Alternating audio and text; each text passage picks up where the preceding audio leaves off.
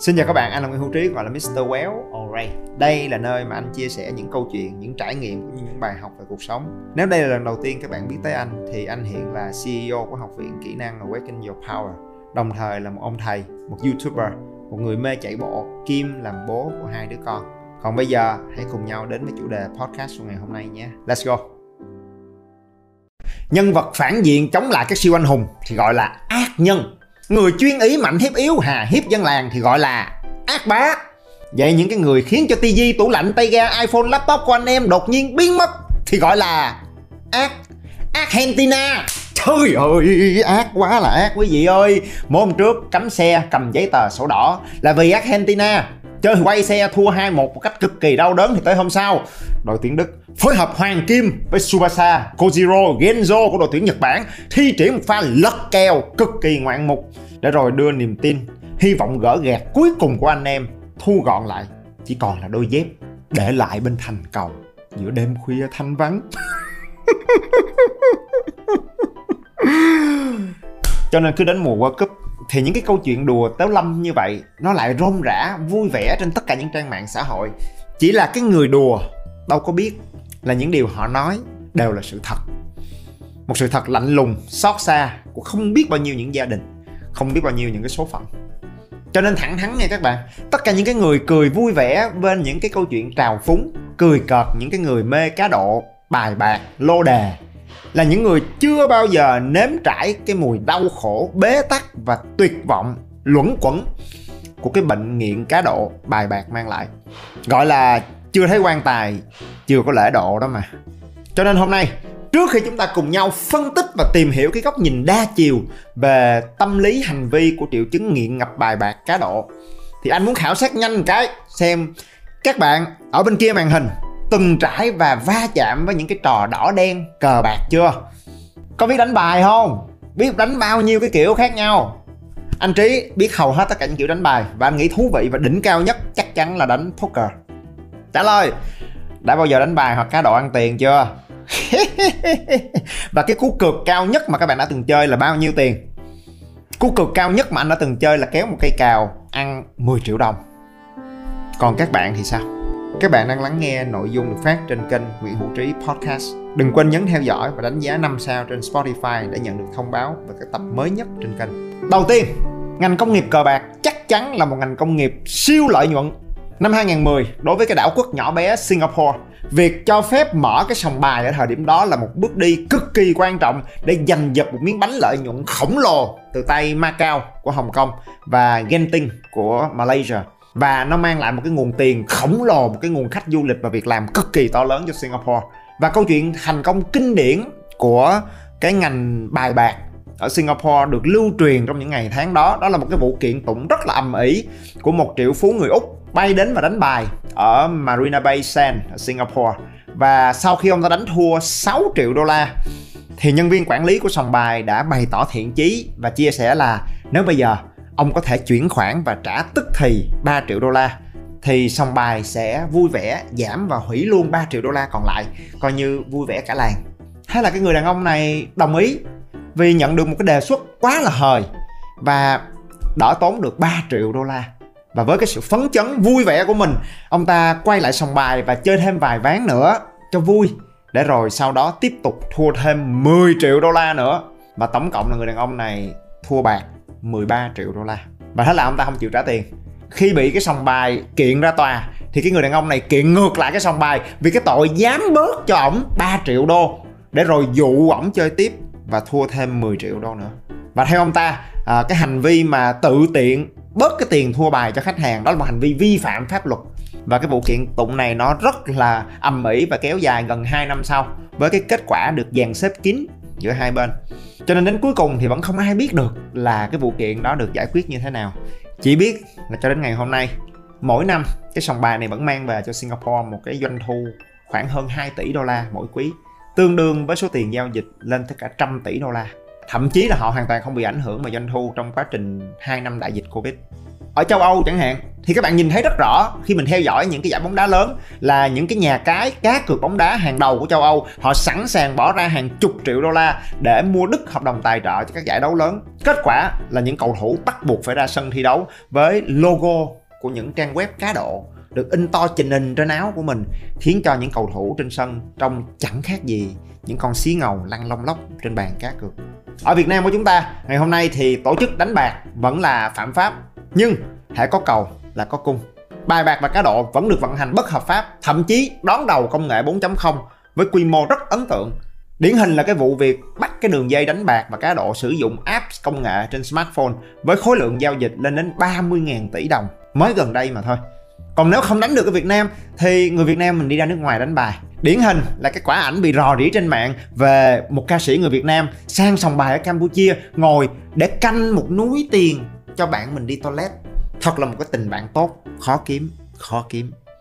Bấy nhiêu thông tin để các bạn có thể mường tượng được doanh thu và lợi nhuận khủng khiếp của ngành công nghiệp bài bạc và cá độ. Vậy, câu hỏi đơn giản là cái doanh thu và lợi nhuận đó từ đâu mà ra? và ai cũng có thể nhìn ra được câu trả lời đúng không? Vậy câu hỏi là nếu ai cũng biết là cá độ và bài bạc thì trước sau gì cũng thua sạch tiền cho sòng bài.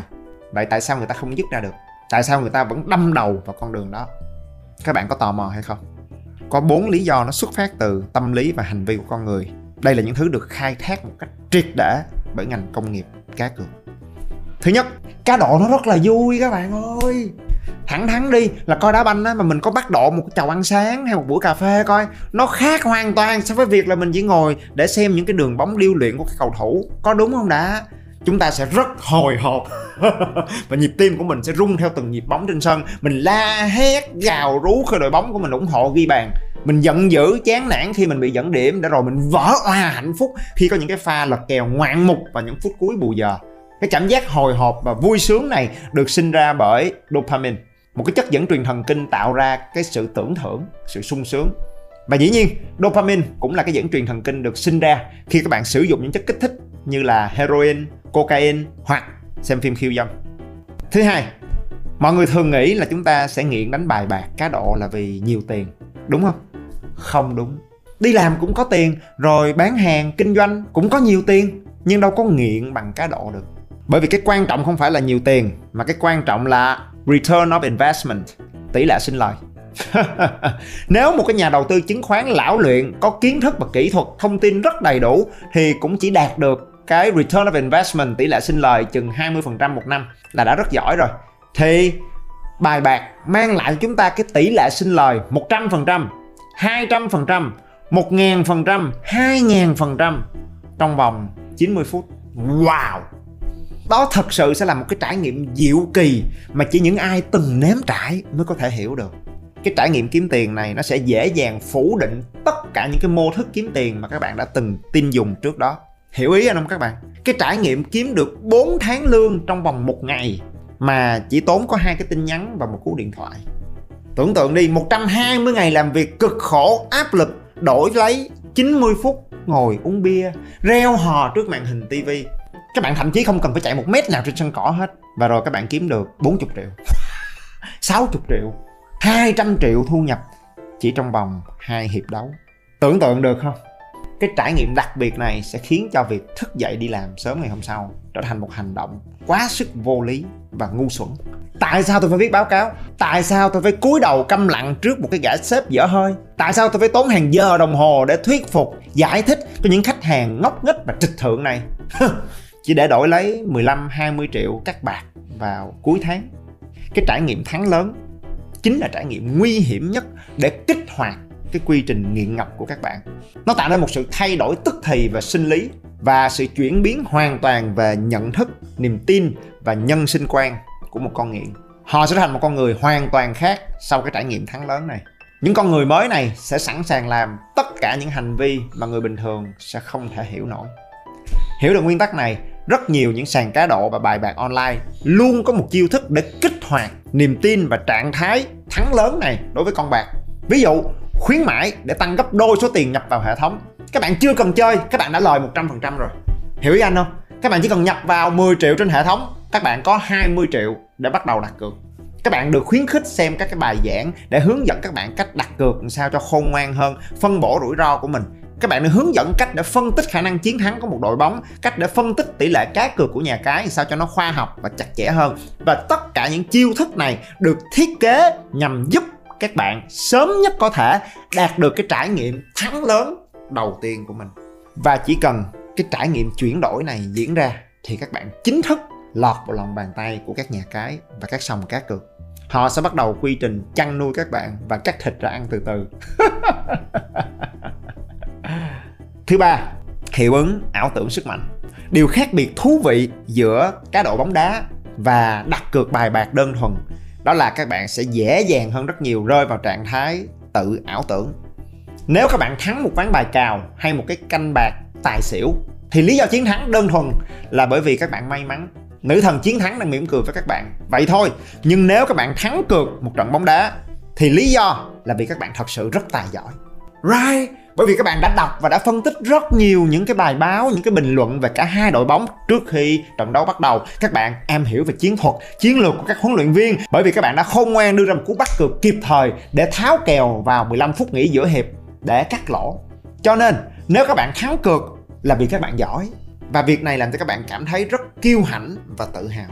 Nhưng ngược lại, nếu các bạn thua cược thì không phải là vì xui xẻo, mà đơn giản là vì cái thằng huấn luyện viên đó ngu thay đổi chiến thuật một cách bừa bãi vì thằng tiền đạo đần độn đó lại có thể đá hỏng một quả phạt penalty. Và vì thằng thủ môn kia có một sai lầm rất ngớ ngẩn ngoài sức tưởng tượng. Nói chung là các bạn mất tiền là vì cái lũ đần độn ấy. Chứ tuyệt nhiên không phải là bởi vì cái hành vi cá cược của chính bạn. Việc này khiến các bạn cảm thấy cực kỳ giận dữ nếu ai đó chế nhạo việc thua cuộc của các bạn và các bạn phải phục thù. Sự kiêu hãnh và giận dữ đó khiến cho các bạn sẽ nâng gấp đôi số tiền cược của mình trong trận đấu tiếp theo. Phải phục thù phải tìm cách để thể hiện đẳng cấp của mình để chứng minh cho tất cả những người xung quanh biết cái sự thông minh, khôn ngoan và khả năng phân tích của các bạn. Và các bạn sẵn sàng trả bất cứ cái giá nào để bảo vệ cái tôi của chính mình. Đó là lý do vì sao số tiền đặt cược của các bạn sẽ tăng nhanh theo cấp số nhân. Lúc đầu chỉ là một, hai triệu đặt cược cho vui, giải trí, và rồi số tiền cược sẽ nhanh chóng biến thành 5 triệu 10 triệu 50 triệu 200 triệu một con ô tô. Giấy tờ nhà, sổ hồng, sổ đỏ. Đến lúc này, hiệu ứng thứ tư vòng xoáy của bài bạc. Nó không chỉ thay đổi số phận tài chính, mà nó cô lập các bạn với tất cả những mối quan hệ hỗ trợ trong cuộc sống, giống như gia đình, bạn bè và người thân. Đơn giản là bởi vì các bạn bắt đầu có cái thế giới quan và cách nhìn nhận rất khác biệt với người thân, bạn bè. Cho nên các bạn sẽ rất dễ bị họ trêu chọc, lên án hoặc kỳ thị mỗi khi các bạn thua cuộc và mất tiền. Cái trạng thái cô đơn và bị cách ly này khiến cho cái cơn nghiện dopamine của các bạn sẽ bị trỗi lên còn mạnh mẽ hơn lúc nào hết các bạn sẽ thèm để được ném mình vào những cơn say cá cược. Các bạn khát khao kiếm được thật nhiều tiền để khẳng định với bản thân và tất cả những người thân và cứu chuộc lại những mối quan hệ đang rạn vỡ của mình. Và ngay lúc này, các bạn sẽ bắt đầu được nương tựa vào một hệ thống kinh doanh siêu lợi nhuận khác, tồn tại song hành cùng với ngành công nghiệp bài bạc. Đó chính là đoán xem. Chính xác, đó là mạng lưới dịch vụ tài chính cá nhân ngầm, hay còn gọi là cho vay nặng lãi những người cho vay này xuất hiện với hình bóng của những đấng cứu tinh, của những anh em tương trợ nhau trong khó khăn hoạn nạn. Bởi vì họ sẵn lòng cho các bạn vay tiền mà không cần thẩm định năng lực tài chính, không cần tài sản thế chấp, không cần sao kê thu nhập, thậm chí không cần đến cả một tờ khế ước vay nợ nào hết. Chỉ cần cái tin nhắn là được. Vì sao à? Vì anh em có kiếp này, không có kiếp sau. Tin tưởng nhau là trên hết. Ok, tao phải giúp mày. Được không? Nói là nói vậy thôi chứ cơ bản là họ chuyển tiền cho các bạn trong phút mốt, bởi vì họ biết nhà các bạn ở đâu. Họ biết được sở làm của vợ bạn. Họ biết giờ học thêm của con gái bạn. Cho nên, khi các bạn đi vay tiền của xã hội đen, thì các bạn đâu cần phải thế chấp nhà cửa hay xe cộ. Bởi vì về mặt cơ bản, các bạn đã thế chấp tính mạng của bản thân và gia đình. Và có cái gì quý giá và quan trọng hơn những thứ đó nữa đâu. Thẳng thắn đi bao nhiêu người ở đây đã từng trải qua cái trải nghiệm khủng khiếp và hoảng loạn khi bị xã hội đen đến tận nhà mình đòi nợ rồi? Anh nghĩ đó là một cái sang chấn tâm lý không thể nào tháo gỡ được của những đứa trẻ hay của bất cứ người lớn nào luôn. Right? Anh có mấy người bạn, làm ăn cũng rất là chăm chỉ, chí thú nhưng mà họ dính vào vay nặng lãi. Và thẳng thắn nghe 10 năm sau vẫn không trả hết được nợ gốc. Ok?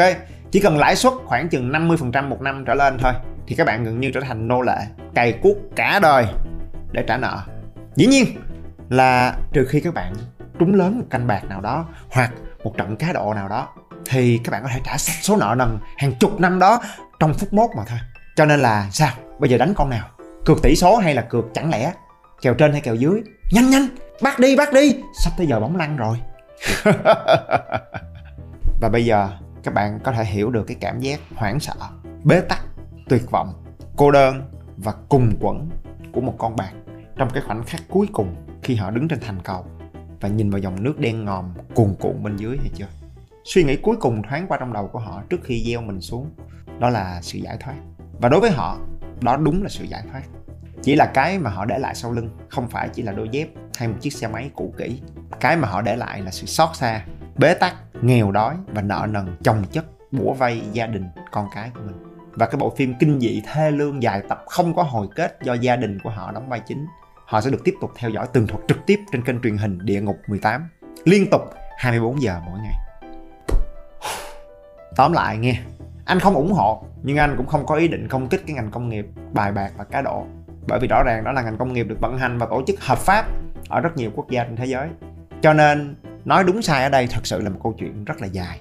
Thậm chí, anh phải thẳng thắn công nhận là một số cái môn đánh bài thật sự nó rất là hay và thú vị, đặc biệt là chơi bài poker. Đó là thú vui giải trí yêu thích của tỷ phú Warren Buffett và Bill Gates. Poker thậm chí là một môn thể thao thi đấu trên thế giới. Và con trai anh rất là thích chơi poker. Cả nhà anh thường chơi với nhau rất là căng và rất là vui. Chỉ là vui thôi, đừng vui quá. Right? Tương tự như vậy, cái việc bắt độ một chầu cà phê hay ăn sáng, thật ra nó làm cho cái buổi xem bóng đá hồi hộp, thú vị và hấp dẫn hơn rất nhiều. Và việc trung độ ngày hôm sau cũng là một cái cớ rất vui vẻ để bạn bè, gia đình, đồng nghiệp, nhân dịp World Cup mời nhau đi ăn uống, trò chuyện và bàn bạc về những diễn biến trên sân cỏ. Right? Cho nên, chỉ mong các bạn hiểu được cái diễn biến tâm lý hành vi diễn ra bên trong mỗi chúng ta khi chúng ta tiếp xúc với cái loại hình đỏ đen, bài bạc hay là cá cược. Hiểu được những cái thủ thuật và chiêu trò thao túng tâm lý và hành vi của các cái tổ chức cờ bạc. Và nếu ngày hôm nay các bạn không phải là một con nghiện cờ bạc thì hãy nhớ một điều, cờ bạc tuyệt đối không phải là một hình thức đầu tư và phát triển tài chính cá nhân. Nó là một hình thức kinh doanh siêu lợi nhuận dựa trên việc thao túng tâm lý và hành vi của người chơi. Chấm hết. Còn lại, nếu chúng ta muốn sở hữu cái năng lực đầu tư tài chính, thì nó cũng giống như là năng lực lãnh đạo, năng lực quản lý hoặc là năng lực chia sẻ trước đám đông. Tất cả những kỹ năng này các bạn bắt buộc phải học hỏi, rèn luyện một cách nghiêm túc và bài bản. Còn nếu lúc này các bạn là người đã có những biểu hiện và hành vi của một người nghiện cờ bạc hoặc trong gia đình các bạn là những người có đối tượng này, thì thứ nhất, chắc là những người nghiện cờ bạc, không có xem clip của ông quéo đâu. Còn nếu các bạn thật sự có xem và thật sự có cái nhu cầu tháo gỡ những cái hành vi tâm lý này, thì anh thật sự khuyên các bạn tìm kiếm sự tư vấn và hỗ trợ chuyên nghiệp từ các chuyên gia trước khi mình tán gia bại sản. Cuối cùng thì, wow, mong là tất cả chúng ta có thể giữ được cho mình cái sự bình an, sự khôn ngoan, sự hiểu biết để có cái niềm vui, hòa nhịp cùng với trái bóng của World Cup 2022 các bạn nhớ bấm theo dõi để không bỏ lỡ bất cứ nội dung mới nào trên kênh nha. Nếu các bạn cảm thấy những điều anh nói và chia sẻ gần gũi và thực tế, hãy đánh giá 5 sao trên điện thoại để giúp Spotify nhận diện được đây là một kênh hữu ích và mang nó đến cho nhiều người hơn nữa. Các chương trình và khóa học đến từ học viện của anh đều để dưới phần mô tả cho bạn nào quan tâm, ok? Và anh là Nguyễn Hữu Trí, hay còn gọi là Mr. Well. Rất vui được có cơ hội để chia sẻ và đồng hành cùng các bạn. Thank you